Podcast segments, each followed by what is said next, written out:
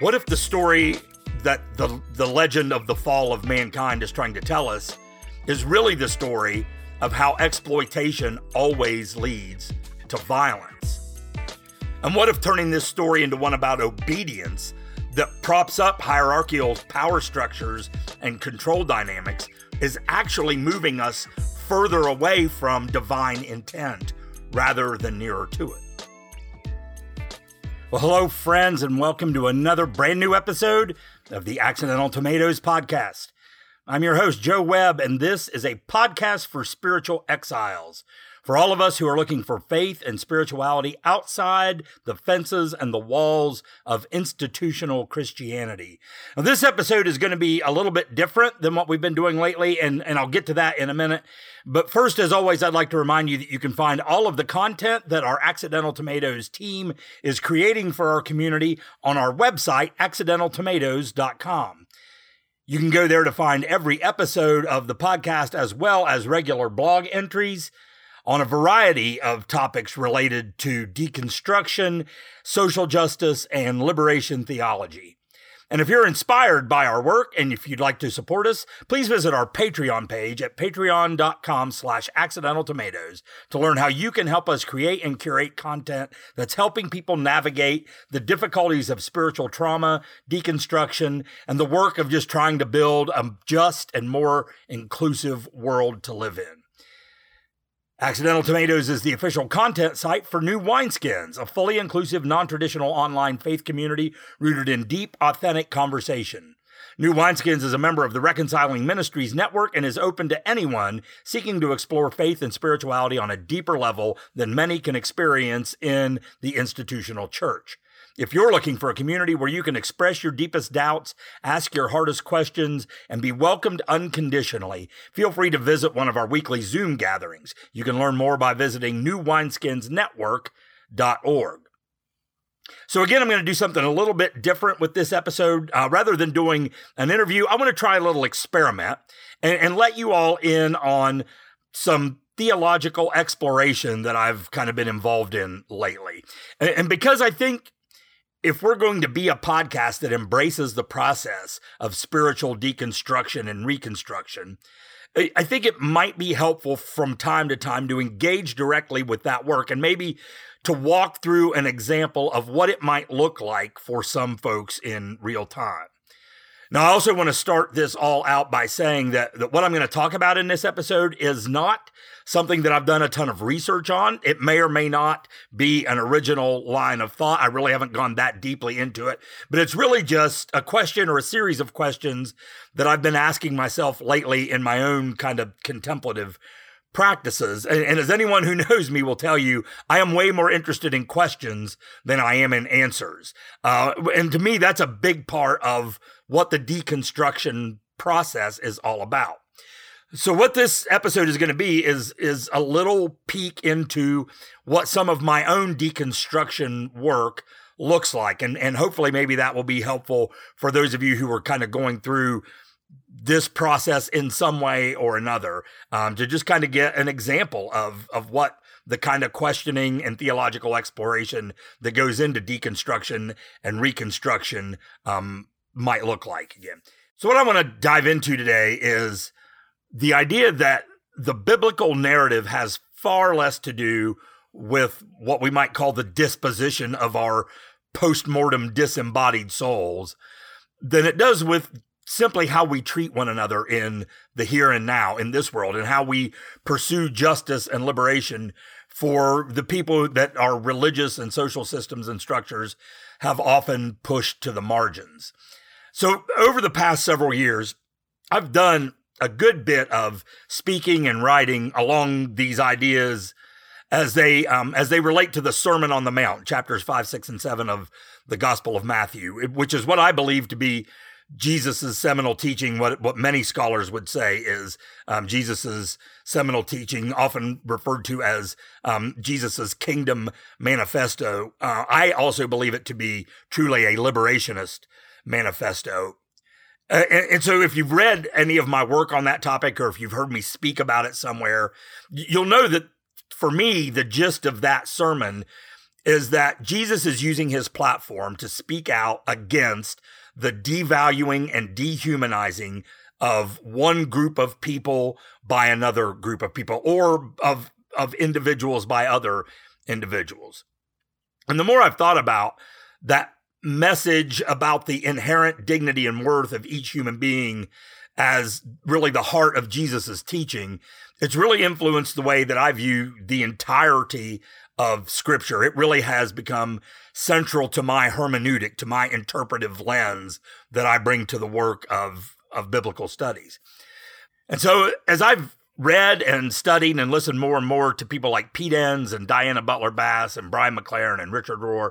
Um, and most recently, um, friend of the podcast, Josh Scott, uh, previous guest here on Accidental Tomatoes, uh, who, by the way, um, Josh's upcoming book, Bible Stories for Grown-Ups, I think is going to blow a lot of people's minds. But um, but the more, anyhow, the more that I've been kind of engaging with the work of folks like that, the more I've been able to really more fully contextualize Jesus's message in the Sermon on the Mount specifically um, within its historical and political and cultural and economic setting, right, of first century Palestine as a subject of the Roman Empire. I think that context really informs not just the Sermon on the Mount, but really everything, um, especially everything in the New Testament. Which brings me to a point that I've made many times before, and, and many other people with far more impressive credentials than me have been saying this for a long time, and that's that the Bible is the narrative or the literature of the oppressed. It's the literature of the exploited, the literature of the marginalized. It's not literature for or by or of the privileged. It's not literature for the powerful or the elite. It is the literature of the oppressed. It is the narrative of exploited peoples. And so what happened? So, just a, a little bit of a, a, side note, just for some context. So, most scholars agree that when the Roman Emperor Constantine legitimized Christianity as the religion of the state in the fourth century, the narrative shifted, right? Rather than being a movement among the poor and the vulnerable, Christianity became a means to control and coerce loyalty to those in positions of power and influence, and ultimately um, to to hold up the the authority of the empire by using Christianity as its source of authority. And so, ever since then, you know, for the last 17, almost 1800 years, despite the many, many truly, truly, truly good things that Christians have contributed to society, Christianity has remained largely a religion wherein the powerful feel, you know, ordained to exercise dominion over those who are less powerful, those who are more vulnerable, right? And the primary tool that the powerful have used to enforce their agenda has very often been the Bible. But that, my friends, is, at least in my opinion, the very thing that the literature that comprises the Bible warns against. And I believe it goes all the way back to the beginning, to the creation narratives from the, the book of Genesis in the Old Testament. So for many generations, generation upon generation, the, the myth uh, that we call the fall of man, right? Or, or, or the, the legend of the fall, right? That story has been related as a, a story about disobedience, right? About how Adam and Eve pissed God off by eating the forbidden fruit of the tree of the knowledge of good and evil, and about how everything, you know, went to hell, so to speak, from that point on. All because the first two humans couldn't follow orders, right? So the rest of us have been cosmically screwed from that point on, doomed to an eternity of torment unless you know, we ask Jesus into our hearts unless we pray the right prayer in front of the right people in the right places, right? But let's stop and think for a second what it means to make that creation myth, that creation narrative, all about disobedience. Who benefits when we tell the story that way? You see, a theology that begins by painting a picture of a deity whose primary focus is obedience, t- to me seems to set up a pretty sweet arrangement for those who would use that theology to exercise power over others. In fact, without going too far off down a rabbit trail that could probably be its whole own, you know, podcast, it, I think it's that kind of theology that gives birth to many, many, many historical movements of Christian supremacy, from the Crusades all the way up through the surge of white Christian nationalism that's happening in the US right now. See, when you have a theology that's rooted in obedience, you have to have a hierarchy to enforce it. And so, over the centuries, powerful people have twisted Christian scriptures to support that kind of worldview. And it all begins with an interpretation of Genesis that envisions a God whose first demand is absolute, unquestioning compliance. But what if that's not the point? What if that was never the point?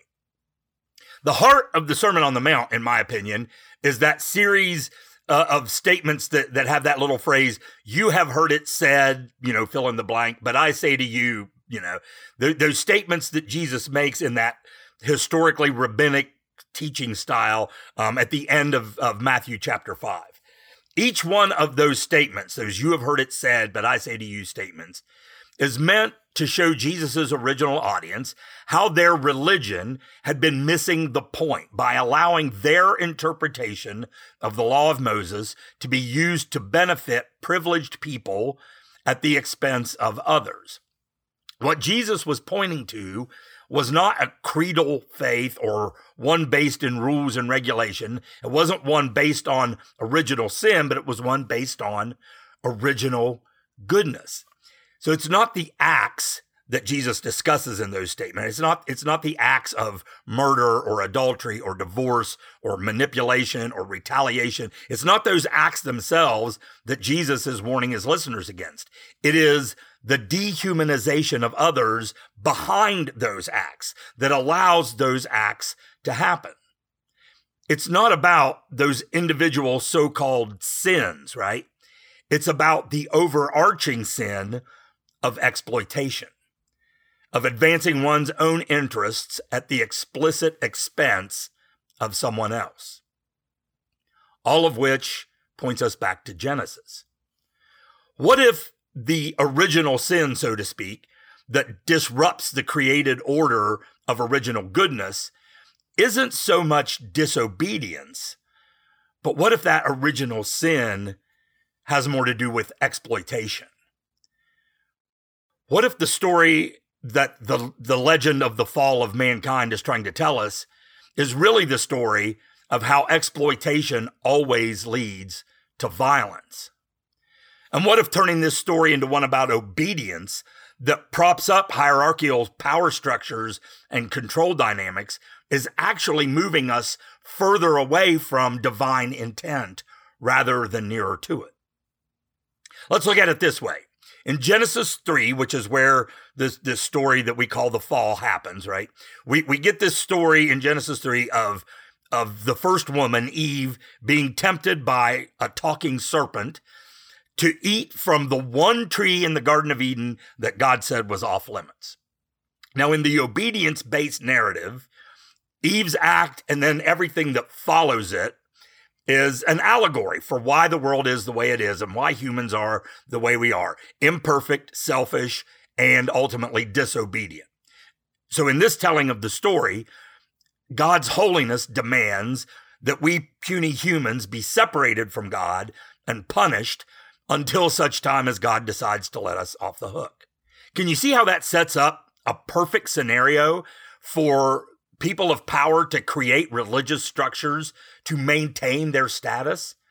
If our primary sin is disobedience, if that's the evil act out of which all other evil flows, it requires powerful people, historically, of course, men and, and more recently, white men, to, to mediate obedience on God's behalf.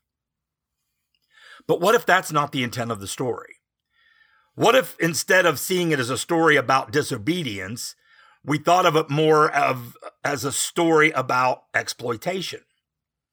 Now, I've, I've never put much stock in the theological theory that the serpent in, in the Genesis story represents some personification of evil called Satan or the devil. I, I, actually I don't think that biblical literature broadly supports the idea of a single spiritual entity that sneaks around trying to ruin people by making them disobey God. Again, I see that character as an invention of power structures to use fear to control and manipulate people. But as a literary device, that externalizes human evil, the serpent as personification for exploitation makes perfect sense. The serpent exploits Adam and Eve's fear, which I suspect is probably best understood as the very human fear of inadequacy. So, what if the forbidden fruit isn't meant as a test of obedience, but really a test of unity and solidarity between humanity and nature, and by extension, within humanity itself? So, the story starts with violence against nature, you know, as a result of this exploitation, which results in a struggle between humanity and the land. And that's what we get if you read on through Genesis 3, right? Because humanity saw nature as something, you know, in quotation marks, less than, right? Something to be used and exploited rather than something to live alongside in symbiotic harmony. Very quickly, by the time we get to Genesis 4, that exploitation and violence turns from humanity versus nature to humanity versus humanity. Cain's murder of his brother Abel is the ultimate expression of exploitative violence. Because Cain's offering to God was viewed as less pleasing than Abel's, Cain's fear of inadequacy leads him not to reconciliation, but to violence. And that's the theme that plays out over and over and over again throughout both human history and the biblical narrative. Over and over again, people are given a choice between reconciliation and exploitation prophetic figures appear from time to time to attempt to awaken the people to their exploitative and violent ways, but they're almost always overcome by the very violence that they sought to end. Instead of repenting or changing our direction away from exploiting and marginalizing those whose labor and loyalty uphold our hierarchical power structures, we instead continue to succumb to the obedience narrative that allows those systems and structures to continue to thrive. By the way, this is why I find the whole, you know, heaven and hell narrative to be so toxic. It's so easy for those in positions of power and influence to dangle either eternal blessing or damnation like a carrot on a stick to control other people's actions. It's an exploitative theology.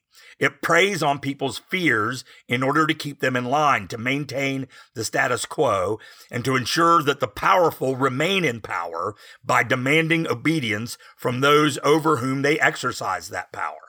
And it's that tendency toward exploitation that I believe is the real essence of what we call sin. Think of it like this.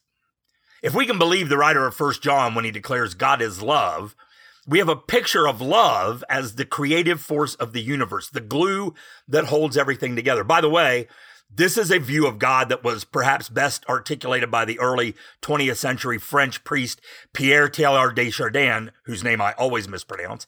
Uh, and, and it's a view that's held to by many in the Franciscan and Jesuit movements, among others. So, so this is not a new and original idea. But if it's true that God is love, and if it's true then that love is what creates all things and holds all things together and sustains all things, and if what we call sin is a separation from God or, or a separation from divine love, then the essence of sin is whatever separates us from love. In other words, sin is a word used to describe the things we do that are contrary to unconditional love. So to view sin as simply disobedience is, in my opinion, to say that love is not unconditional, but that love is fully conditioned by our obedience. It seems to me that what that does is to say that God really is not love, you know, um, but that love is simply maybe one attribute that God displays towards those who obey God. But if we think about sin in terms of exploitation, that actually upholds the notion of unconditional love because real love can never exploit, can never manipulate, can never marginalize, can never disenfranchise another. If that's true, then it follows that the goal is not to legalistically follow a set of rules and regulations meant to test our obedience, but to love so well and so deeply that we could never take advantage of other people, or for that matter, the planet or the cosmos itself in any way that benefits us at their expense. Anyway, that's it. That's the train of thought that I've been on lately. And, and I could go on for, for a lot longer, but I think you kind of get the gist uh, of, of what I'm trying to do here. Again, I'm really more interested in the questions that this line of thinking provokes than in actually arriving at any conclusions. In my mind, that's really what this thing we call deconstruction is all about, right? Asking provocative questions that make us think more deeply about what love could ultimately be, what, what God or the divine could ultimately be, and what life could ultimately mean. Whether the conclusions that I've hypothesized here are correct or not is honestly immaterial. It's not about being right or wrong, it's about exploring the possibilities and seeing where that exploration leads us. And my hope, my friends, is that it might prompt you to ask some of your own questions and to think more and more deeply about what it ultimately means to be human. As always, if you have comments or feedback on this episode or suggestions for future episodes, please reach out to us. Uh, you can find us on social media. Just do a search for Accidental Tomatoes and drop us a note there. Uh, or you can send us an email at accidentaltomatoes at gmail.com. And so until next time, friends, keep on growing outside the fences and join us for another brand new episode of the Accidental Tomatoes podcast.